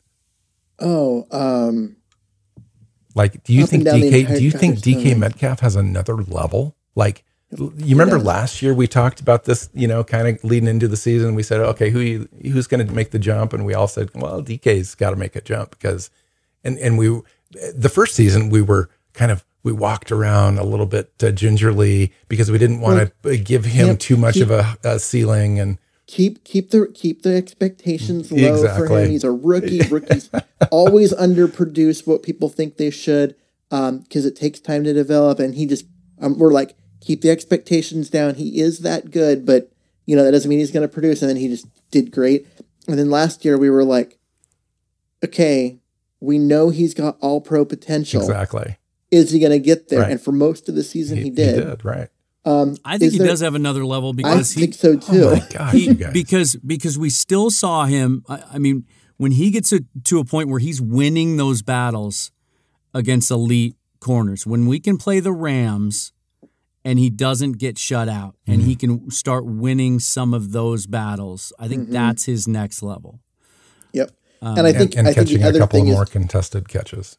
He's got he's got to cut down on the drops. He cuts down on the drops. Yeah. I mean, he's got another uh, 15 catches and you know 150 yards, uh, and that was just last year. So I, I, do think there's another level for him. Mm-hmm. So I think he's going to get there. Um, but honestly, I, I, I, well, this is I'm really excited about seeing the offensive line because I'm me and that's what I do. right. Um, I, I, I watch defensive, but the idea of having Gabe Jackson in there, who's a um, a pass blocking you know guy who's really good, and you know seeing Forsythe in the preseason and, and at camp, being able to come in and he's a pass blocking guy and and just the overall talent that they've got. They're, they've got good talent. They've got some depth, which is Pete seems to be really high uh-huh. on Cedric Ogbuehi, Keith. Like where he's going to get an opportunity uh, against Shell to be able yeah. to compete for a starting spot. Do you think that well, that's a viable option? I mean, let him compete. I think Shell's going to win that competition um, based on what we saw the first half of the year when Shell looked great. Um, and then Shell had that injury. Ogbuehi came in. Ogbuehi looked terrible. Then Ogbuehi um, looked competent. Looked competent and looked good. And then Shell came back, and Shell was not as good as he was early yeah. in the season. Um, and so, you know, at the end of the year, they were equal. Well, Dan, they what, do you, what really do you think about what Pete Carroll said about, you know, I feel bad for Ogbuehi because he, you know, because of COVID, we really didn't give some guys a chance to really compete and, and earn spots. And this year's going to be different. Well, and I think that um, I think that he's going to, to me, to honestly, um, they're pretty equal as far as talent and and and production and stuff. You look at especially the the last few games last year, and they sh- there should be a competition. If Brandon Shell doesn't start, does he get cut? No, because hmm. you still need a swing tackle, and he's still inexpensive. I thought that was interesting. It was almost like he was he was putting pressure on Shell. He was kind of calling him out, you know. And, and, I even had that's what it seemed like. I even had one of those thoughts when I was when I was listening to to him talk about Ogbuehi, where I was like, I wonder if they offered Shell an extension, he turned it down, and now Carroll's putting the heat on him. Like, you know what I mean? It, it, that seemed odd to me, but maybe that was just yeah. the one spot that kind of was easy for him to pick out to talk about his idea that he didn't think, think he did a good you know, enough when job when, of creating when Pete does something like that, it's usually not a, a diss on Shell. It's usually trying to elevate a, a guy. Yeah. And um, that to me was a clear elevation of Cedric Ogbuehi as a guy that he's he's basically told him, listen, I'm going to give you a real chance this year. You better come into camp ready. Yeah. And that's that was a challenge more to Ogbuehi to be ready as opposed to Shell kind of you did a bad job, your job's in jeopardy kind of a thing. Yeah, because that was well, but it's all it is going to light a fire under Shell. He's yeah. gonna he, he's, he's going to hear that and be like, year, "Whoa, yeah. I'm in a contract year. If I win the starting job, I'm going to get paid next year. If I don't, I may be out of a job yeah. next year, and just like not you know be bouncing around as a backup." So for him, he knows what's at stake. He's going to be working out. He's going to be uh, in the weight room more than than he had planned on it, and and he's going to come in and be ready. So, I think the thing I'm most looking forward to, uh, other than just the offense itself, what the offense is going to look like, I want to see what he does with that tight end group. You know, with with bringing Gerald Everett in, and and mm-hmm. and how unique Colby Parkinson can be. And, mm-hmm. and and and we didn't get a chance at all to see what he can yeah. do. And a, a, whole, a whole another year of workouts and rehab and, and getting healthy for for, for Dissly, who kind of seemed like he he was really stuck in the corner last year after you know we saw the potential the beginnings of his first two years there's so much to work with there and i think mm-hmm. we've needed we've wanted our coordinators here forever to use their tight ends more because mm-hmm. seahawks have always had a good tight end room but i think everett in particular is such a dynamic talent and parkinson is so unique and and then Dissly is kind of your. Oh, and you add the wide receiver group. Guy. Yeah, Dan, I'm I'm telling you that the uh, the offense has the potential to be the most dynamic and explosive offense I think the Seahawks have ever had. I don't think if think you yeah, really yeah. look at it. That's that's saying a lot because with the the Mike Holmgren, um, you know Matt Hasselbeck is like 2005 that offense. That was just, tremendous. I mean, Shaun Alexander that, that had what, like sixteen hundred yards and twenty five or twenty eight touchdowns or something like that. That was crazy. Yeah, I mean, they that that that offense was not. And Darrell Jackson, if if he didn't have mm-hmm. all the drops, he'd still be playing in Seattle because that that guy could play. I mean, he was one of the most underrated wide receivers in the NFL, but but the the drops there killed him. So well, yeah, and then he hurt his knee, and then like he went to San Francisco and, and couldn't really even yeah. produce because right. once his he lost his right. knee, he was I'm, he was I, done. Yeah, I was kidding, but but um, but yeah, I mean that. Do what does this have the potential to be more dynamic and more explosive and everything? Yeah, actually, it does.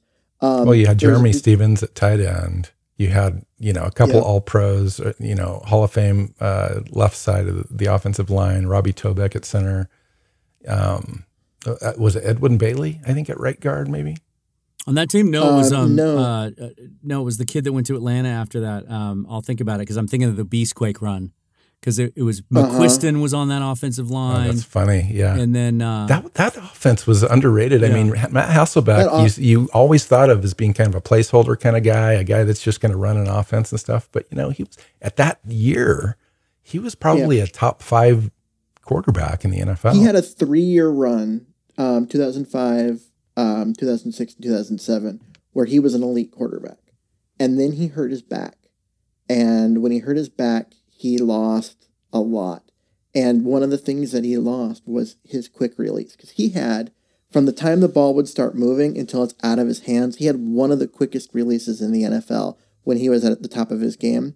So when a guy came open, it was out of his hand and, and to him. Um, he, he didn't have the greatest arm, but he could still get the ball to him quickly because of that that, that quick hmm. release. Once he hurt his back, his his uh, release really slowed down, and that's when he started to really struggle. Um, he was still a veteran. He still knew his stuff. He still was was good, but he could no longer do anything at an elite level, and and and that that was kind of the end of it for him. But he had a three year run where he was an elite player. So uh, are are you guys excited um, to see? Now I'm going to end it here because it's uh, we went just as long as we thought we would. Dan. That's what happens. I mean, the three, of, the three of us get together. The three of us get together, and we know it's going. And by the way, listeners, we're going to try to get together this summer for a live show to, all together, and and we'll try to break the, the all time record. Oh, that um, yeah, that'll be yeah. a marathon. That'll be that'll fantastic. be a marathon. We'll actually take donations uh, on there. We'll auction things off. We'll call it, yeah. What what do you call it? A, a telethon or whatever? Yeah, yeah we'll raise money for charity, something like that. Yeah. so, how about Jamal Adams? Does Jamal Adams come back in a contract year where he could end up being franchise tag next year? In a year he really wants to get an extension, to get paid, to get you know prove that he's worth what he wants to be worth. Does he come in mentally in the right space mm. and really be a difference maker again this year in the, in the defense? And and how do they integrate him with with the new guys?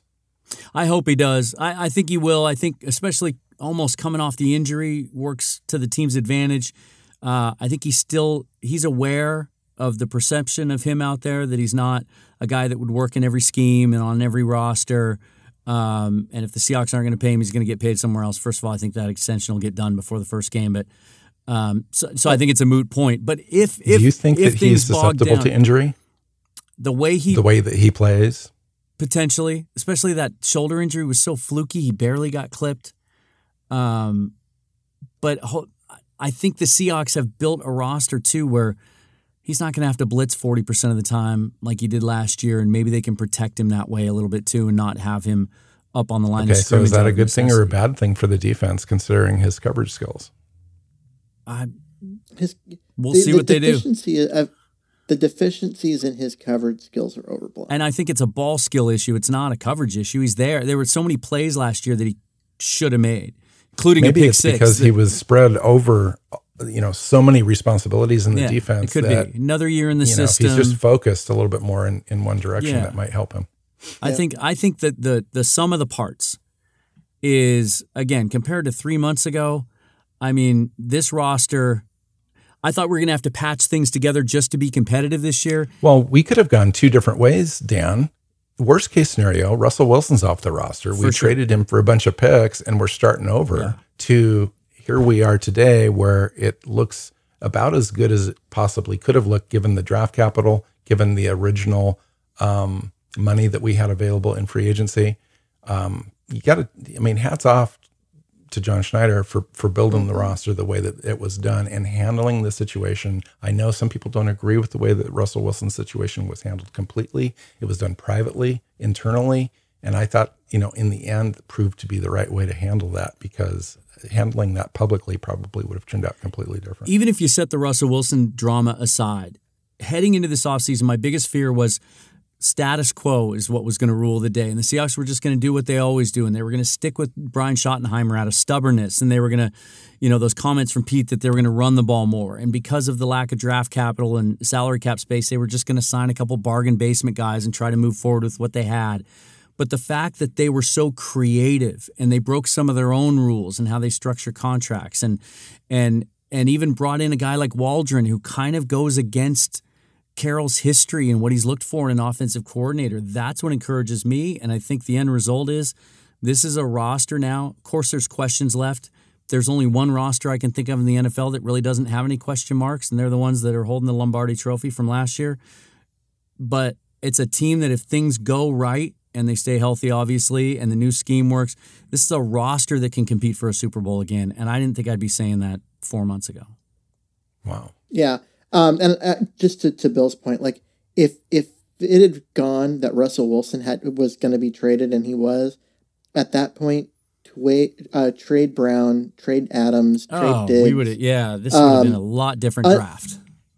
unload everyone, then you'd have you have seventy four picks, and you just reload the team, um, and you you work towards becoming competitive in a couple years. Um, but the fact that they didn't have to do that, they didn't have to do you know go in that direction. Instead, they they retooled a roster despite not having the resources to do so. And they did it in a way that this is a competitive team. And especially if, uh, you know, with uh, Drew Brees gone in, in, you know, in New Orleans and it, with what's going on in Green Bay, um, there just isn't like the NFC it's is going to be Tampa, Tampa, and the NFC West. and the NFC West. That's where it's Tampa and the NFC West. There just isn't that level of like um just competition, yeah. you know, where it's just a loaded conference. Uh this I mean Green Bay might be if they get the Aaron Rodgers things fixed, but if they don't, I mean it really is it's that you win your division and, and then worry about Tampa down the road. Mm-hmm. Yeah. Yeah, I think, you know, the Russell Wilson thing is is interesting um, going forward. We'll see what happens, you know, in the next calendar year. Um, but I think roster building wise, um, I think Seattle added to everything that they needed to add to. Maybe save the cornerback spot. We'll see. I think they added there. I'm just we're just not convinced yet that it's that it's done or it's enough. But you take a look at the defensive line. You take a look at the offensive line. You take a look at the weapons. They brought back Chris Carson. You know the weapons at, at wide receiver and uh, Gerald Everett. Yeah. They they um, they secured Chris Carson coming back and made sure that that area was was handled before the draft. And um, I just think that they built the roster the right way this season, with with the mm-hmm. defensive line being the, the ultimate priority. They had said the the year prior in 2019 that it was the priority and failed to address it to the point where they had to get Carlos Dunlap yeah. um, in a midseason trade. And this year, I think they did it right. They they made the correct play on the Carlos Dunlap situation in free agency. Turned out, and um, I just think that overall they've really done a good job making smart moves, um, waiting out free agency, you know, for good values. And the Kerry Hyder thing may, may turn out to be one of my favorite picks uh, or my favorite uh, free agency moves, just because of the, the lunch pill kind of attitude that he brings and, and the type of play that uh, and player that he is. And um, yeah, I couldn't be more pleased overall with yeah. with with everything. I would have liked to have seen maybe a, a couple more trade backs and a, a, little bit of a different philosophy in the draft, but I'm not going to complain because we got some some good players and we were pretty well handled going into the drafts anyway as far as needs. So yeah, I'm I'm I'm really glad to see them focus the offseason mostly on uh, the, the defensive line, the offensive line, um, and you know just because that's where they've been deficient they they were just getting beat up front on both both sides of the ball, and and so they they went out to improve that. And that's something that I think this is a team that needed to do. They, they needed to address the fact that they were getting beat at the line of scrimmage. All right. I think that's enough. I'm going to release you guys now. Uh, you guys can carry on with your day. Um, thanks for for joining us, Dan. Really appreciate it. Dan, where can we find you? How do we listen to you? Um, all that good stuff. Uh, the Emerald City Sportscast is available on Apple and Spotify and Stitcher and Google and all those podcast places. Uh, and You've done a great job with that show, by the thank way. Thank you, sir. Appreciate it. And uh, mm-hmm. also the YouTube channel, Emerald City Sportscast. Um, subscribe there. I'm pretty much live streaming all the shows now on video and uh, back to having more guests. You're gonna have again, to share so. share your inside information on how to do that really well because uh, Keith and I, I think we could do it because we never edit our shows, so we could just yeah, definitely yeah. do a live show. But um, I'm technology challenged in private, and um, well, when we get together for the hackathon, yes. we can uh, we can go over all that stuff. Yeah. All right. That'll um, be a um, crossover event, by the way. Yeah. Right. Yeah. No, that so will be, be a, an yeah. interesting pairing and an interesting uh, kind of a, a profit sharing if there was any profit in this. Um, yeah, that'll be a great event. I'm I almost booked the flight today. I just didn't clear it with the boss. Right. So I, I I didn't push uh, purchase, but I've I've got my flights identified, so I'll, I'll definitely be there. We're talking about July, so well, it'll be good. um, see. Yeah, find mm-hmm. Keith on Twitter at Myers NFL. I'm at NW Seahawk. The show's at Hawks Playbook on Twitter. SeahawksPlaybook.com has all of the shows, and um, and Seahawks, yeah, Seahawks forever for my Twitter. I should have. Seahawks Forever on Dan. That's absolutely right. And um, yeah, we're on YouTube as well. And until next time, and there will be a next time. Thanks, Go guys. Hawks. Go Hawks. Seahawks Playbook Podcast listeners, thanks for joining us for another edition of the show. You can find us on Twitter. Bill is at NW Seahawk, Keith is at Myers NFL, and the show is at Hawks Playbook. You can listen and subscribe to the show at SeahawksPlaybook.com.